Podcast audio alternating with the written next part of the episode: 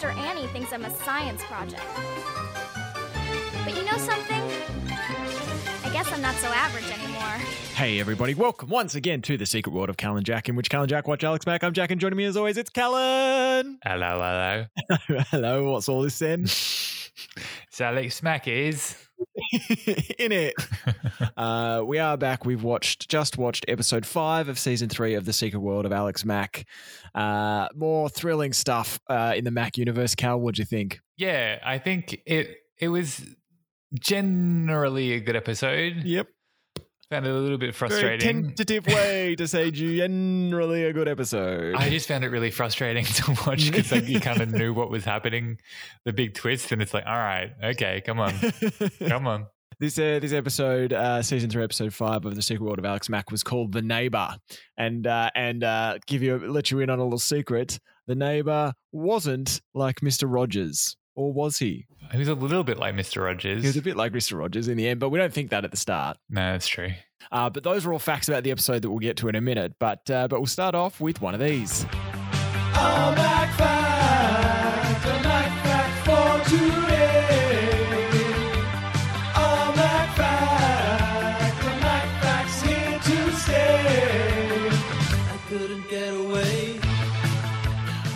Uh, so this Mack fact, once again, it went down so well last time I brought it up. We are returning to the secret return of Alex Mack, the one million word, three hundred chapter, oh sorry, two hundred thirty five chapter fanfic, uh, written about Alex Mack by fanfic author Diane Castle. Mm. And uh, once again, uh, skimming through the chapters, I've I've found something uh, interesting from chapter two uh, of of this story, uh, giving us a little bit more of an insight into what's going on in this uh, this fictional universe or this secondary fictional universe that this author has created.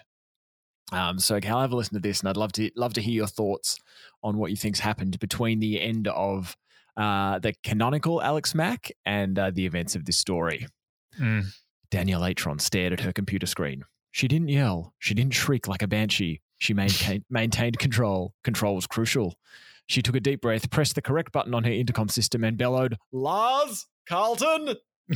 In no time, Lars came rushing in, followed by her nephew Carlton, who was hiding behind Lars as much as he could. How typical. She glared at the two of them. I thought you told me we could crack the Paradise Valley problem. Lars winced but spoke. Well, Miss Atron, it seems they have a superheroine. She stopped all of our enhanced clients that we've tried there.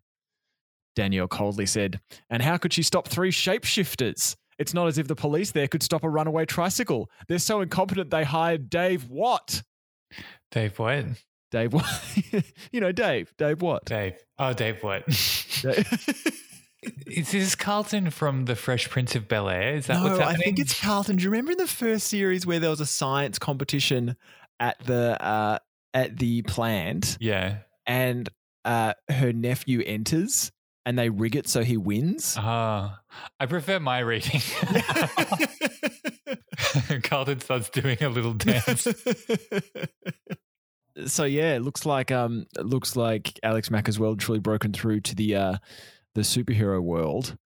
But uh, I also think you know that the Lars, who I guess is Vince, is is talking about um, enhanced clients. Mm. Well, the enhanced clients were successful in Los Angeles, although they had to retire when the mayor called in the National Guard. Mm. We don't know where they are now. And two out of three enhanced client teams were sent to the San Francisco area, uh, who ended up being shot by SWAT teams when they turned their robberies into hostage crises. we don't know where the third team is.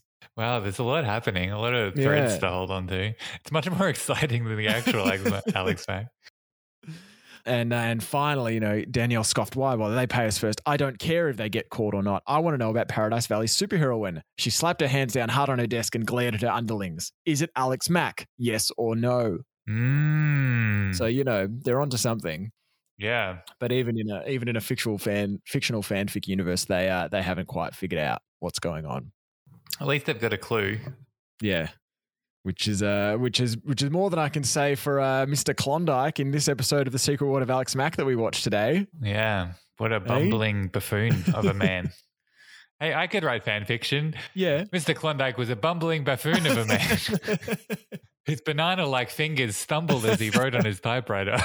Can you write? Is there such a thing as fan fiction, but it's just like something you're not a fan of, like, just roasting? yeah, like um like hate hate fan fiction. Yeah. and anti fanfic, Hmm. fantific. Fantific. Yeah, I like it. Mm.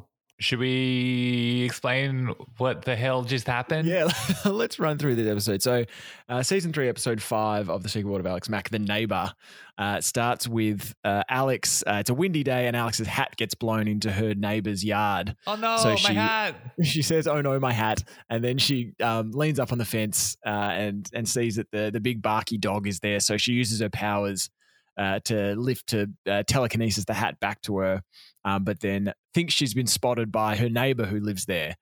So this sort of sets her off on uh, on being very suspicious of this neighbor who Ray calls creeps because he's uh, he's a bit creepy, and Ray thinks he's burying people in the backyard. hmm Um, and he has, I guess, he has kind of a creepy vibe. I mean, he wears a hat. Well, he's Yeah. he wears a hat that makes him look a bit. Cra- he makes him look a little bit like um, Dennis Quaid's character in Mm, Independence Day. Ex- oh yeah, yeah, exactly. I was, gonna I got confused and was going to say Dennis Quaid's character in National Lampoon's Christmas Vacation, It was basically But- the same character. but I realize now I'm getting my Dennis Quaid. view. He's a real Dennis Quaid type. uh, so Alex is convinced that uh, she's been spotted by her creepy neighbor. Um, and she goes to Annie for help, and Annie Annie tells her that she's uh she's she's just seeing things, not to worry about it. It's probably fine. Uh, and then later on, Alex and Ray are walking uh, out through the the woods somewhere, and they spot up on the hill um, creepy neighbor with a whole bunch of uh, surveillance material. Like he's got a, a Mm. camera and binoculars and, and a satellite and computers, and he's and he's he's looking out over the horizon, and they they creep up. He hasn't spotted them yet, um, but they hear Alex and Ray hear him get on the phone to Danielle Atron um, and say, uh, Miss Atron, I've gathered all the information and I'll be ready to present my report and we can try and solve your little problem. So obviously, Ray and Alex are convinced that uh, the problem he's referring to uh, is Alex and that uh, his surveillance has been gathering evidence of uh, Alex using her powers, and this could be the end.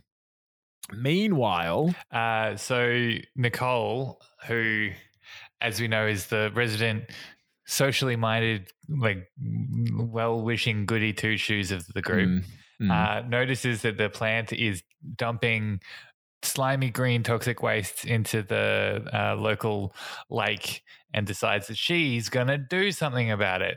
Mm. So she gathers up uh, some samples of it, gets Annie to test it. It's super toxic. She decides she's going to go to the chemical company to uh, complain about it, and is kind of given the runaround by Mr. Klondike, who is their community manager, I think. Mm, sort of PR kind of guy. Yeah, who basically, you know, just fobs her off. She uh, ends up getting a meeting with Danielle Atron, who also fobs her off. Uh, she tries to get the town to sign a petition, but because everyone in the town works for Danielle Atron or the chemical plant, uh, no one's really that interested, and she gets pretty disheartened. Mm, They all fob her off. She just gets fobbed off by everyone. Everyone's fobbing her off. and even Alex and Ray fob her off when she asks if they want to help.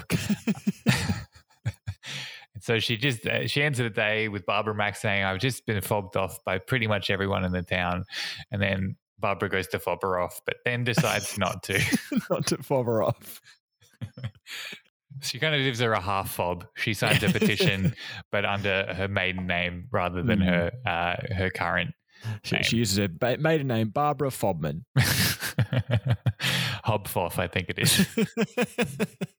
Yeah, and then uh, so then Alex, Alex and, and Ray um, decide they need to uh, break into a creepy neighbor's house uh, to, you know, try and try and gather more evidence and find out exactly what information he has on Alex.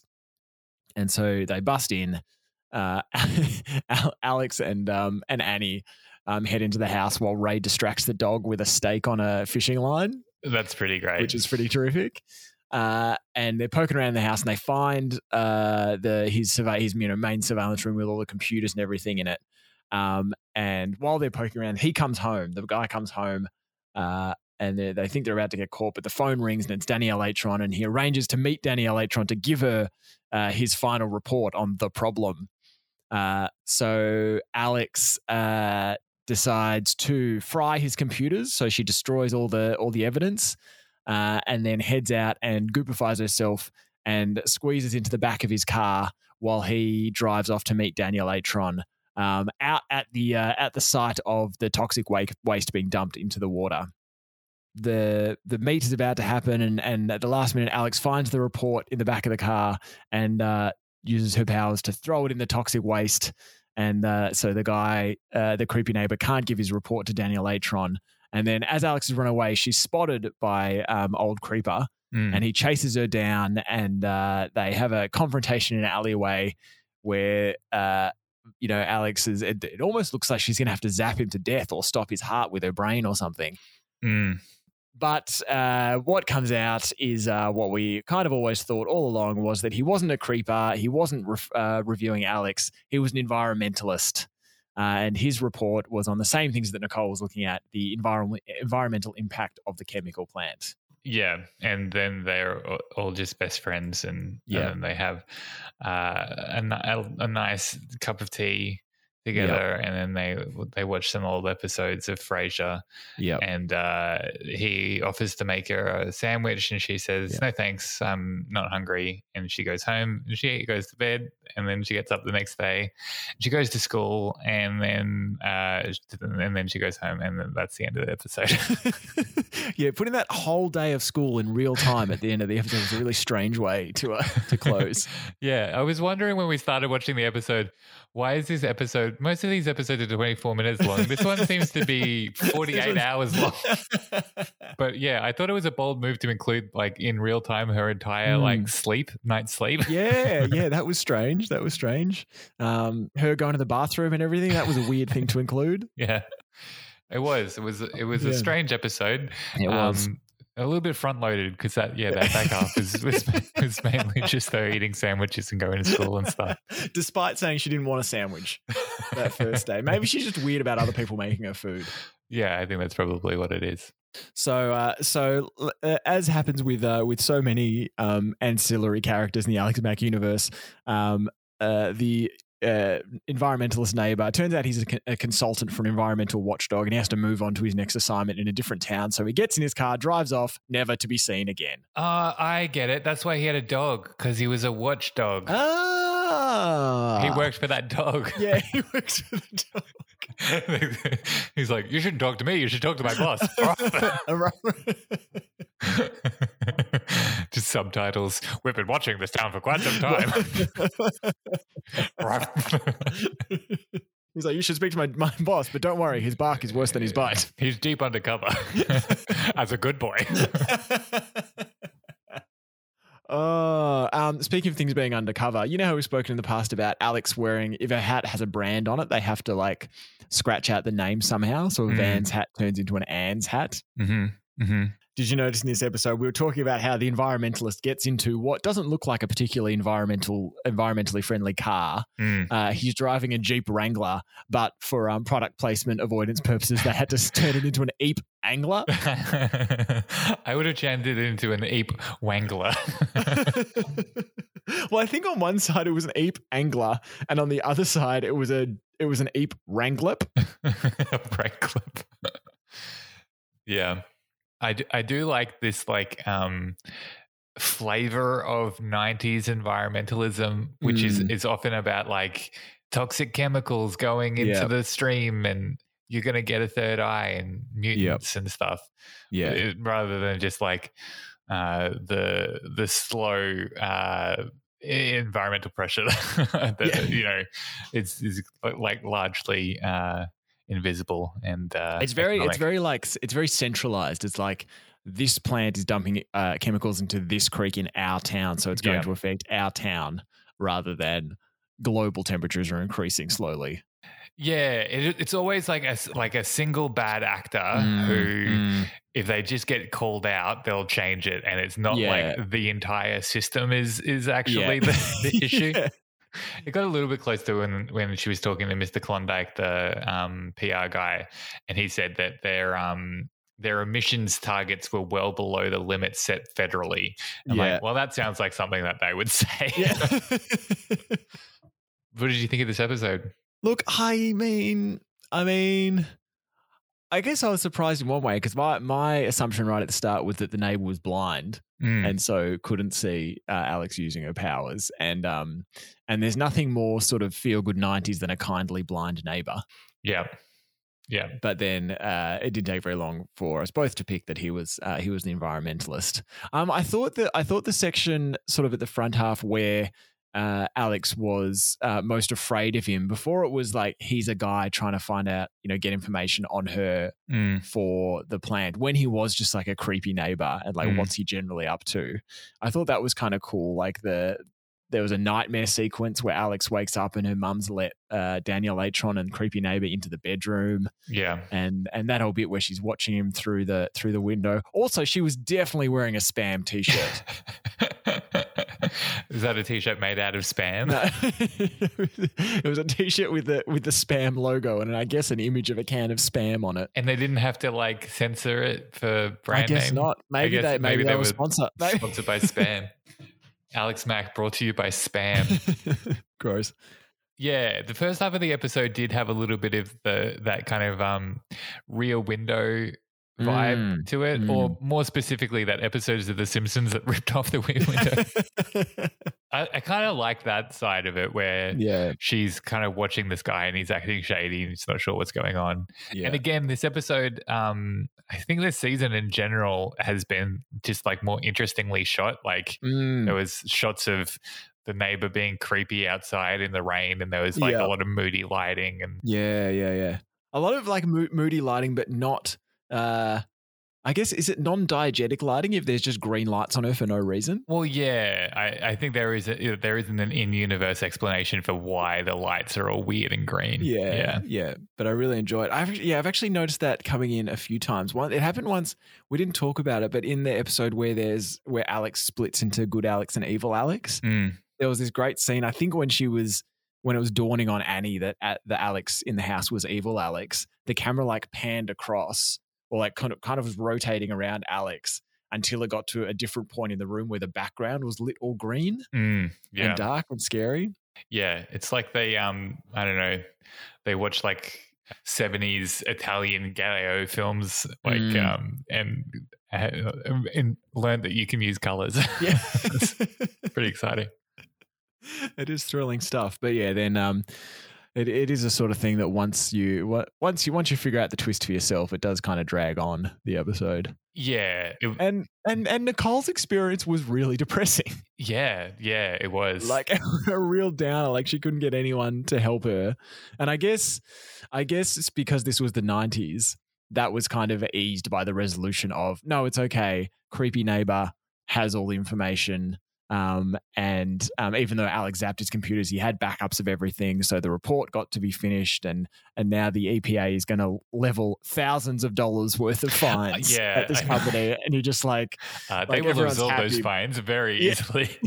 Thousands of dollars worth of fines. yeah, yeah, those are in the budget already. Yeah, but you know, I guess I guess at the time it was sort of a feel good ending in some way. yeah, yeah. I guess the whole show, I suppose, is supposed to have a bit of that environmental bent to it. I get if the if the Mm. bad people are the chemical plant. I mean, the bad people do have a kind of Captain Planet villain vibe to them a little bit. Mm, mm. but yeah, it's a little bit depressing, you know, watching these shows from the 90s and then Yeah. uh, like with our current Mm. climate. I'm reading a book at the moment from the 70s and it's like just, you know, talking about environmental issues Yeah, that, you know, it I, if you didn't know it was written in the 70s, you could mistake it for being written like now. yeah, right. It's yeah, really yeah. It's really the same as like if we don't act now, we are. Yeah, yeah. Oh God. It's just been 40 years. It's all right. Remember Captain Planet? Like I, I obviously haven't watched it for a really long time, but in Captain Planet, were there bad guys who just polluted? Yeah, Like, looters and polluters. Looters and polluters, but were they polluting for a reason, or was their whole deal just like we love pollution? I think that Well, some of them were kind of like made out of pollution. right. so it was kind of their whole vibe. But yeah, I think that, you know, they were they were capitalists. They they were Mm. like, you know, cutting down rainforests to put up chemical plants. I Yeah, assume to make money, not just because they loved chemicals. Loved but I do think some of them did just, you know, I'm made out of pollution, so I'm gonna pollute. Like, yeah, I- right. I, I- guess Captain Pollution was like that. Remember when there was like a, Yeah. an alt Captain Planet, Captain Pollution? Yeah, and then I think there was a guy who was like some sort of radioactive man. Are you thinking of the Toxic Avenger? uh, well, he's kind of like that. Like he he was made out of radioactive power power, and he yeah, right. like I don't know, he did stuff. There was a rat man.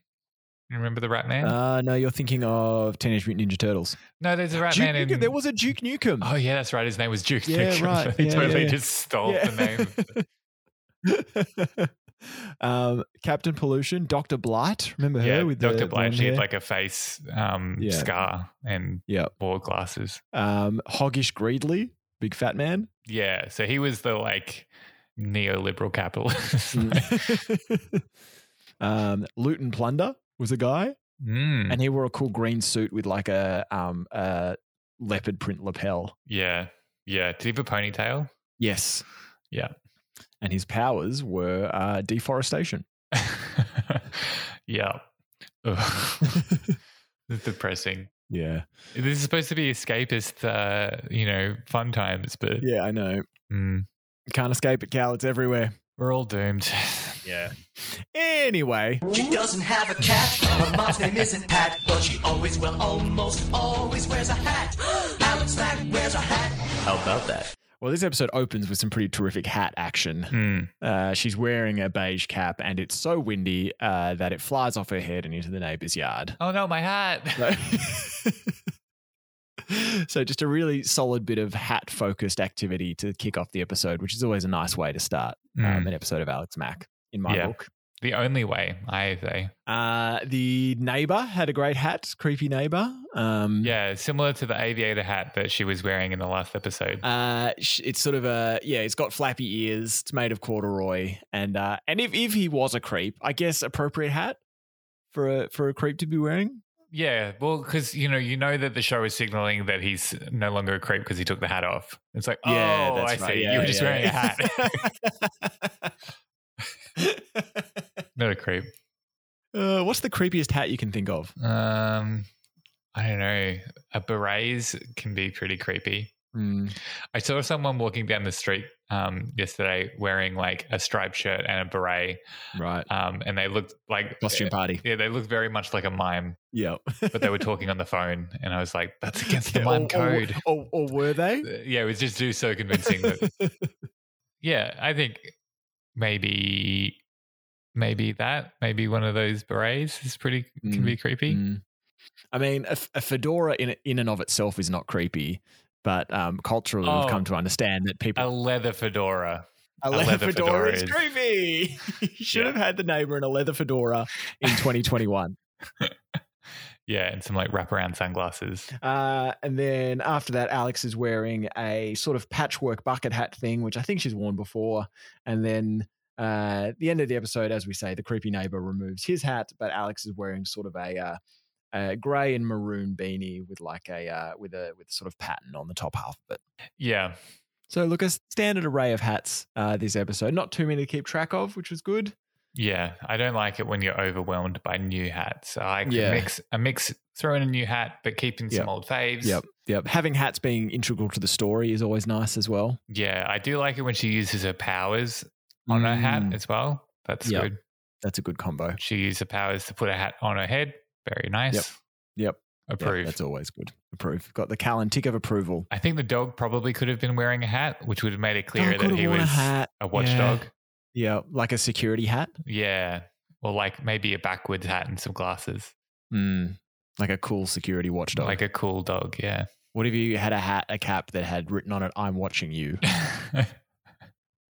yeah. I think that would have maybe been a little bit too on the nose, but um, well, he'd probably wear it on his head, not on his nose.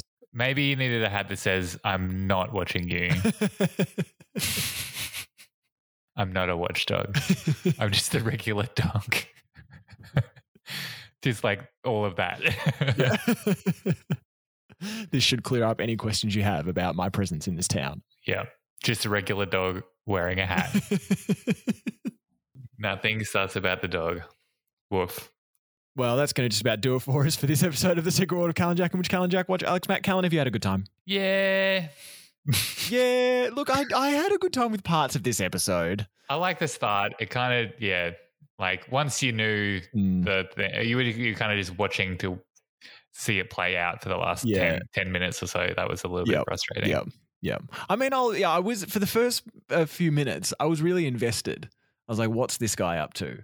Mm. What's, I think it wasn't until um, they saw him on top of the hill with all the surveillance gear that Yeah. we, we sort of figured out he was a he was an environmentalist. So until that point, I was really invested in finding out, sort of finding out what happens. Yeah. Fortunately, figured it out for myself. Because with this show, it's always like, how is this show going to chicken out and make this not really about anything? like, oh no, there's some danger. Actually, no, it was never a danger. It's fine. yeah, yeah. The end. And then once again, something else this series is doing um, a lot is choosing a really strange still image for the closing credits. yeah. So Yeah. previously, it was the guy on the ground having fallen over when he uh, when he slipped on the gumballs that Alex, evil Alex, popped out of the gumball machine. In Yeah. this one, it was the shot of just a guy who didn't sign Nicole's petition. Yeah, opening the door and looking a little bit like vaguely annoyed. Yeah. And then closing the door. He was on screen for maybe one second and had no lines, Mm, but they chose this guy's face to as to sort of sum up the episode. yeah. Yeah. I mean, it does kind of sum up my feelings about the episode. yeah. What? I glanced at it, was kind of vaguely annoyed, didn't have anything to say about it, and and can't wait to not look at it anymore. yeah. You made me come to the door for this. Nothing. Well, hopefully, uh, episode six of season three of The Secret World of Alex Mack uh, picks up a little bit and can hold our interest for a little bit longer. Uh, that's the episode we'll be watching next. Until then, you can email us on secretworldpod at gmail.com. Let us know what you've been up to, uh, what uh, what your favorite bit of hearing about this episode was. uh, until, until next time, I've been Jack. I've been Jack. And my, my best friend Ray thinks I'm Callan. And my sister Annie thinks that I'm a dog with a hat. we'll speak to you next time. Bye bye. Bye.